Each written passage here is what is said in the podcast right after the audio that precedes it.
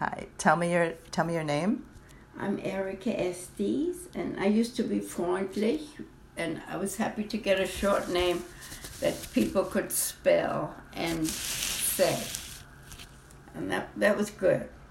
Maybe that's why I got married to my husband. I'll have to think about it and see what I come up with. Tell me a little bit about your background. And I was born in Hamburg, Germany in 1922. And I was the youngest of four girls. My father was kind of upset. I was supposed to be a boy, but really bad. And I'm sorry, but we made do. cooperating. And um, my sisters were considerably older. They were the children of my father's first marriage. Mm-hmm. But I grew up with them. I, for years, didn't even know they were my half sister. But um, they went all went abroad to study. I mean, I had uh, one of them studied chemistry in Zurich, another one Esperanto in Geneva, and my second sister was in um, at the Sorbonne in France, mm-hmm. and I was at home and was really not supposed to leave. You know, I I knew my parents needed me and I needed them. I never thought of leaving. Mm-hmm. But, you tell me about your father? He was a pharmacist. Mm-hmm. And he actually, my mother was from Hamburg. She had, her family has a long lineage of um, her forefathers who all lived in Altona, which is now part of Hamburg, but was then outside. Mm-hmm. In the old days, Jews weren't allowed to live in Hamburg. They could work there, but they couldn't live there. So they would live in the surrounding area, which was adjacent actually, but there were gates there. They were big with gates, you know, in those days, the way we are today.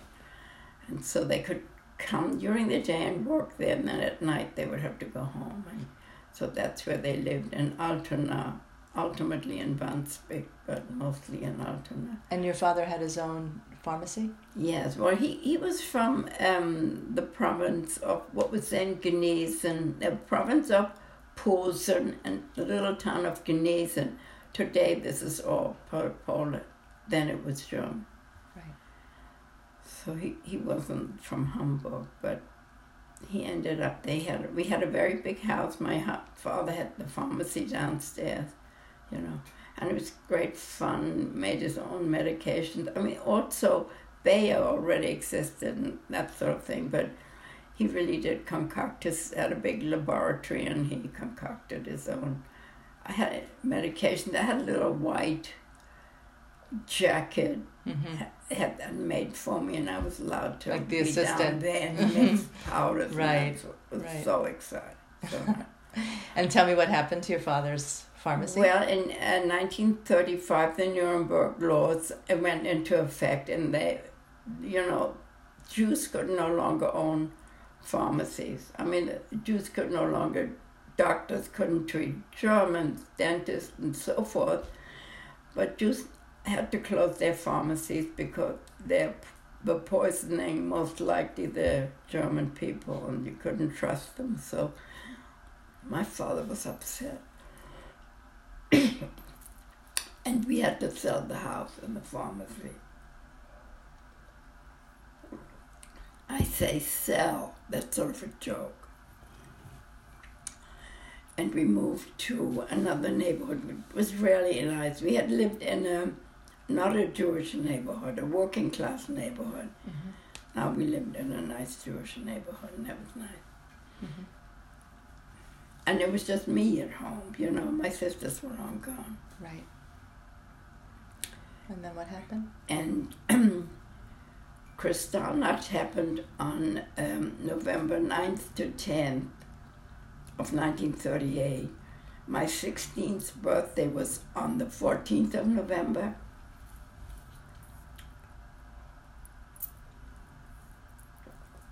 And uh, my mother had promised that I could finally buy a ready made dress in that fancy dress store. My sisters used to shop there, but you children, I mean, they would, I guess they were children's store. I don't really know, but we had a seamstress and she would make dresses, so that's what I wore. Mm-hmm. they were nice, but I wanted one of those really nice dresses. So we went into the city, you know, the main shopping street, and went to this really, really nice store. And it was on the 9th of November. Mm-hmm. And my mother bought me a beautiful dress, which I still have somewhere in my closet. It's not beautiful anymore, but it was. Ever so pretty then.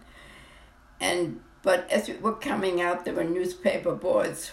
Nowadays, you have, you know, you have television, you have everything, and but the, in those days, if there was any kind of news, they would walk around the street and announce the news. The people who were selling the newspapers, you know, Mm-hmm. And it said a Jew killed a German official at the uh, French embassy, and so I was frightened, and I asked my mother what's going on. She just just go home, and it, it's all right. Don't worry, because I was very protected in this family. You know, as the baby, I was. I didn't know anything. So anyway, we went home, and the next day I. Um, as usual, that was now the 10th of November, I got on my bicycle and drove and rode my bicycle to school I, uh, like I did every day, but the streets were totally quiet. There was nobody out. And I always had to pass our synagogue. We had a very beautiful, big synagogue in Hamburg, the main synagogue, you know, to which we belong.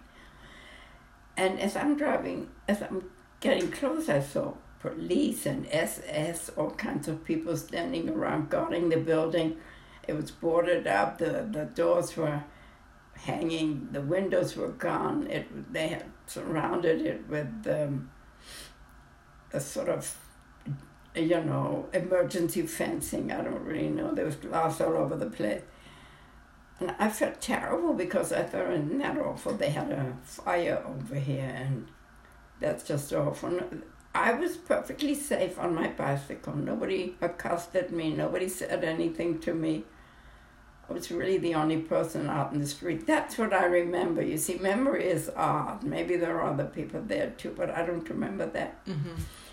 And I went to the Jewish girls' school, Right. which by then all the Jewish children had to do, but I was there from the beginning. Mm-hmm. And um, when I got to my school, we always lined up in the courtyard. I couldn't get in, the whole place was locked. I was sort of perplexed, you know. I finally decided I'll try the front door. This was strictly forbidden, but I didn't know what to do, you know. I was Mhm. not sophisticated at all. Mm-hmm. And I went to the front door and knocked. Finally, somebody came, and this was my um, teacher. Mm-hmm. It was actually my teacher, and she said, "What are you doing out?" I said, "Well, I'm coming to school. We're supposed to have a math test today. You know, terrible math. I slept with the book under my head." And uh, she said, "For heaven's sake, how could your parents let you out of the house?" I said, "I don't know." She said, "Well, I'll tell you what. Get on your bicycle, and go directly home, and don't come out again for the rest of the day or whatever." So I went back home. I mean, I happened to have. I, I went home. There was nobody home. I mean, I, this is a funny story, which I do tell so that people get an idea that this this enormity didn't really um, sink in until afterwards, you know, because we had lived since. Remember, this is thirty eight. Since Mhm. thirty three, we had lived with these unpleasant conditions, So for which were years. surely going to go away, weren't they? Right. Couldn't go on. People kept saying this is ridiculous. Mm-hmm.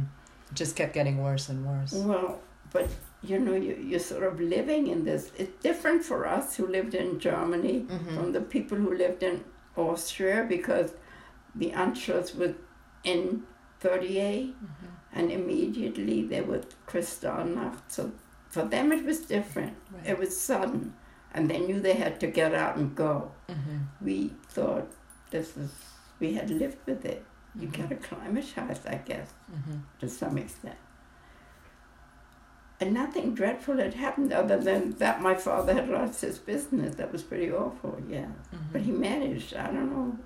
See, I wasn't in on anything. So, Mhm. but. So anyway, I, I got I, I went to my friend's house. She lived around the corner, and I said, "What's going on here?" And she told me, you know, I mean, the business is it's it's, it's a it's a terrible thing. Jewish businesses are destroyed. And then I she said, "I'll take you home."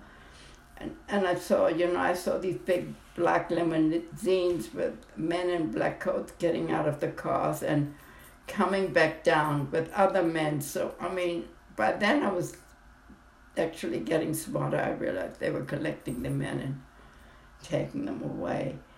And so, so I got around the corner. She went home. I went into my apartment. There was nobody there. And she said, just, you know, stay there and don't answer the door until your parents come home, if they will come home. And, and you know, they knocked on the door or rang the bell. I don't know, my dog barked, but I wouldn't answer the door. So my parents came home finally. And I said, How could you do this to me? Where have you been? And so they explained the story. My father was an officer in the First World War Mhm. was his pride and joy. He ran a, a field hospital in Belgium. Mhm. And um, he saved his uniform, had his uniform every, with, had a, one of the crosses that they gave out. He, had been injured as well. And part of the uniform was a sword. And it's a ceremonial sword. It certainly, I mean, wouldn't even be able to cut butter with it, I'm sure. But during the night, an edict had come out saying that if a Jew is found with any kind of a weapon, he will immediately be incarcerated for, for I don't know, five years, 20 years, forever. Mhm. And we were very law abiding. I Mhm. mean, this is how Germans are conditioned to be law abiding. So he Right. decided he was going to hand in his soul. Mhm. And they also decided that they would send me to school. So in case they came to pick him up, I wouldn't be home to see this disaster. I don't know how they figured. They they tried and figured out cockeyed To shield you. all the time. didn't work. That was their Yeah, job. right. So they sent me to school and then immediately took a taxi, wrapped the sword in newspaper, and brought it to the police station. Mhm. When my father arrived there, he, he, he met a policeman whom he knew. I mean, he had all kinds of connections, my Mhm. father. I don't know how anything worked. I didn't know, I didn't ask questions. None of us knew, my sisters neither. And the policeman said, What are you doing here? And he said, Well, I'm bringing you my sword. Are- Aren't I supposed And the policeman said, You must be crazy. We're picking you up. And you're presenting yourself. He said, Take the so and so sword and throw it in the bushes in the nearest park. Mhm. And that's what they did. And then they came home and told me this story, and I was flabbergasted. You know, it's an odd story, but I- and, and it always troubled me. How could they have done that? Mhm. And when I came here and I finally met my sisters again after 10 years, I hadn't seen them for 10 years. Mhm.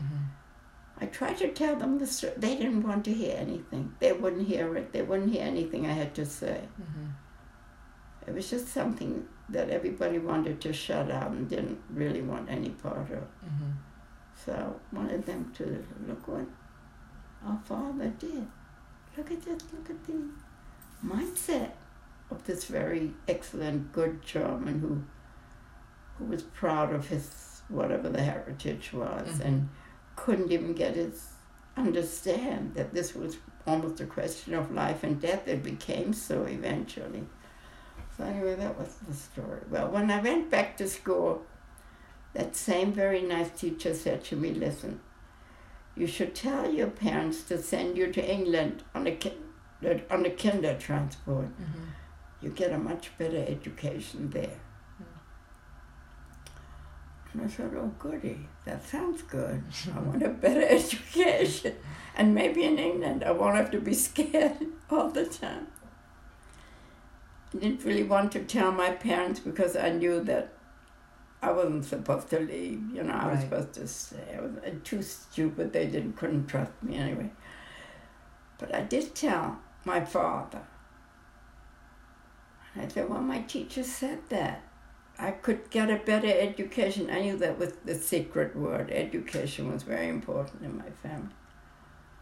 And so they did arrange for me to go on a Kindertransport very quickly, you know. Wow. This one, I was on the second one, which left on December the 14th. Oh wow! And this you, first you were it- talking about November, and so it was just really the No, next it month. was, uh, just a month after my Yeah. birthday. It was just because we were, after the 9th of November, 10th actually, we were out of school for some days, you know. hmm I, I was too late for the first transport, but I could make it if they would take me. What you had to do, these transports were meant for indigent children. They t- emptied out the orphanages and all that. But a lot of children like myself got on the train. It, it meant paying a lot of money. I have all the papers. That the, the Germans were excellent. They they have records of everything, and I have that. I've never looked at it. hmm So I was on the second transport. We were in the station. I tell the story too. I talk to the children at my synagogue, and I always tell them this story because it's a human story, but it is one of rescue ultimately. Right. So my parents took me to the station, and we all assembled. Uh, this was a very um, big station outside of in Altona, the main station. And so we assembled in the vestibule. See, there were lots of us. I don't remember anybody. hmm My father was walking back and forth, crying his eyes out and sobbing. I was embarrassed. What are you doing? How could you be doing this to me? I'm trying to be nice over here. And I remember this long blue coat flapping around his legs and crying, couldn't stop himself. And ultimately, he blessed me. And they let us on the platform, not our parents, just Mhm. us. P- Other people are remembering that everybody went on the platform. I don't remember that. I remember we weren't allowed. hmm Just, and, and I couldn't look at my mother. Thought if she was going to cry, that would be it, you know. Right. And I didn't even say goodbye. I said, you know, ta ta, see you later. I couldn't bear it. I had spoken to my father the night before and I had said, look, I'll go because I need this better education.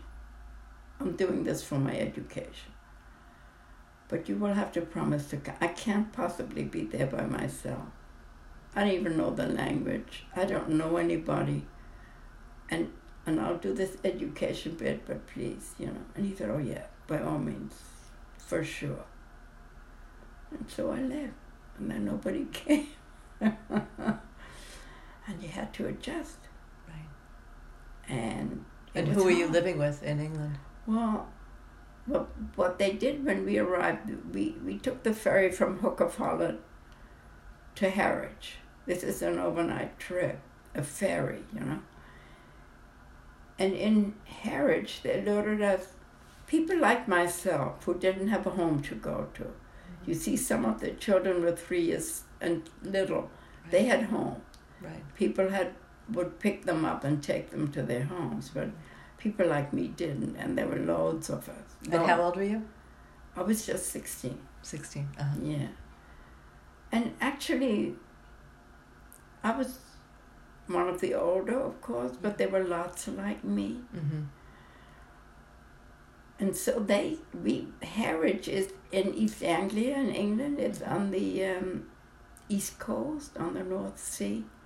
And it was blustery because it was winter, you know. The, the North Sea is brutal at the best of times.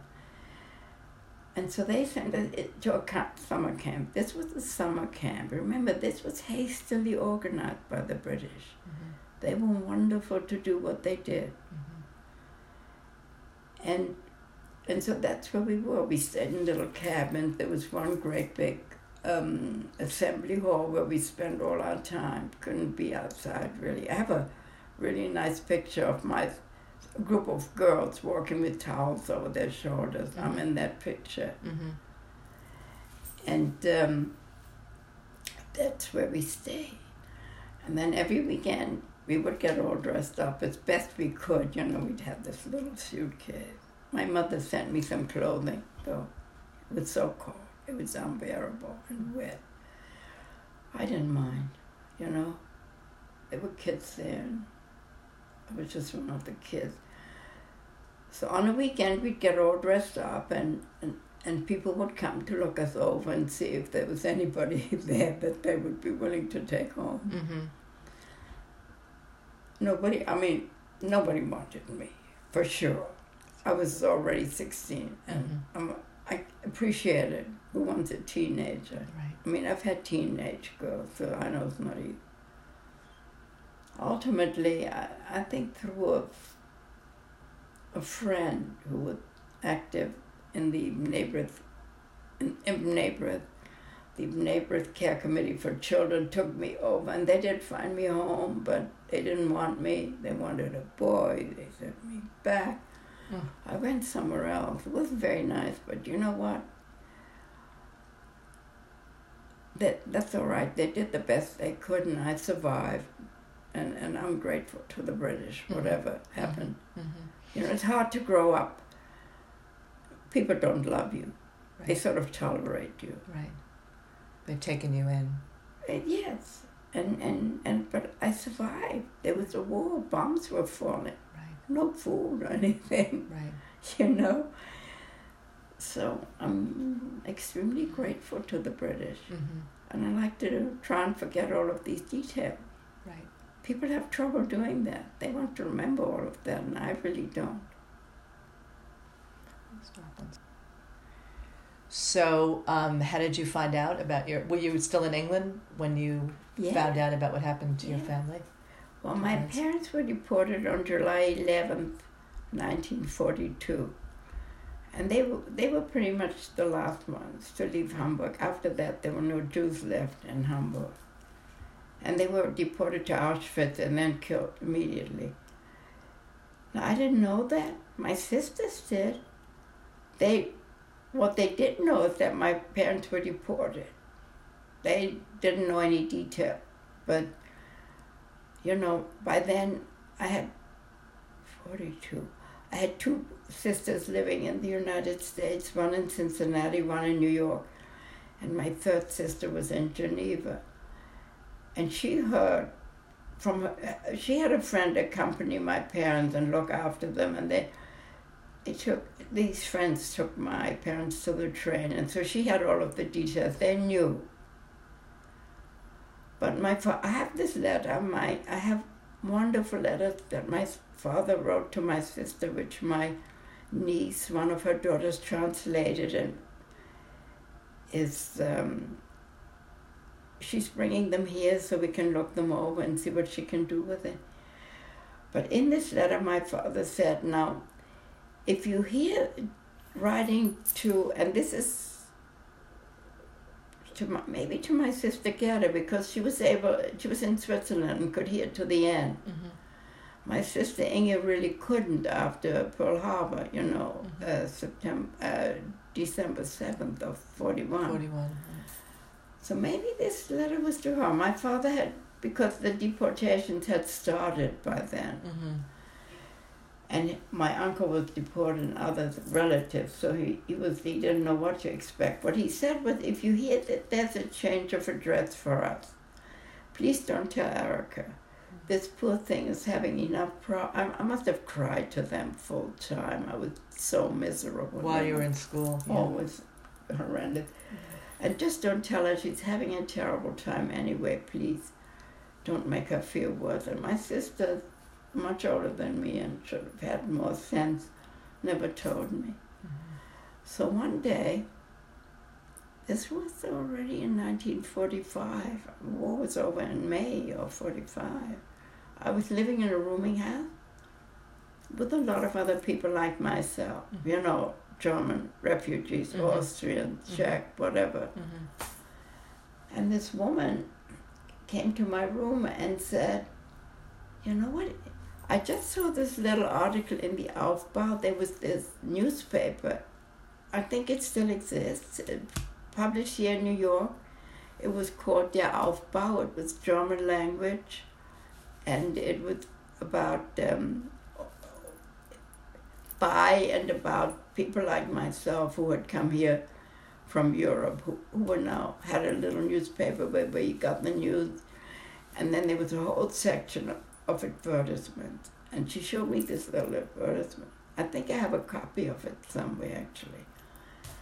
And in and it said, has anybody heard about Paul and Irma Freundlich who were deported it said to Warsaw in 1942, gave the exact date, July 11, 1942. And she said, that's like your parents could have been. I said, oh my God, I had absolutely no idea. No idea. Not the foggiest, because my friends, I worked for the Jewish Agency for Palestine, which was wonderful. That became my home mm-hmm. and my family. And they would say, look, you you, you think you're going to be reunited with your parents. Don't be so sure. And they knew because over there everybody knew what was going on. They didn't want it publicized. Ben Gurion said, no, don't talk about it, concentrate on Israel, Palestine, and those things. But they, but they knew, and they said, you shouldn't be so hopeful. Bad things are happening, and I would say, not my father, not my parents. He's so well connected. I mean, he's this decorated officer from the first war. It can't be, not my father. So when this happened, I was in total shock. I wasn't a baby, I was a big girl, I was 20, whatever. Mm-hmm. But I was beside myself. Every day I would go. I worked in Bloomsbury. That's where the Jewish Agency for Palestine, where I worked, had its building. And this was an, an area where there was Bloomsbury House that's concerned with Jewish affairs and so on. And they would publish on the walls, you know, they would publish all these lists of names of, of people who had been found mm-hmm. alive. Mm-hmm. Every day I went. I stood there and I cried. I could never find them.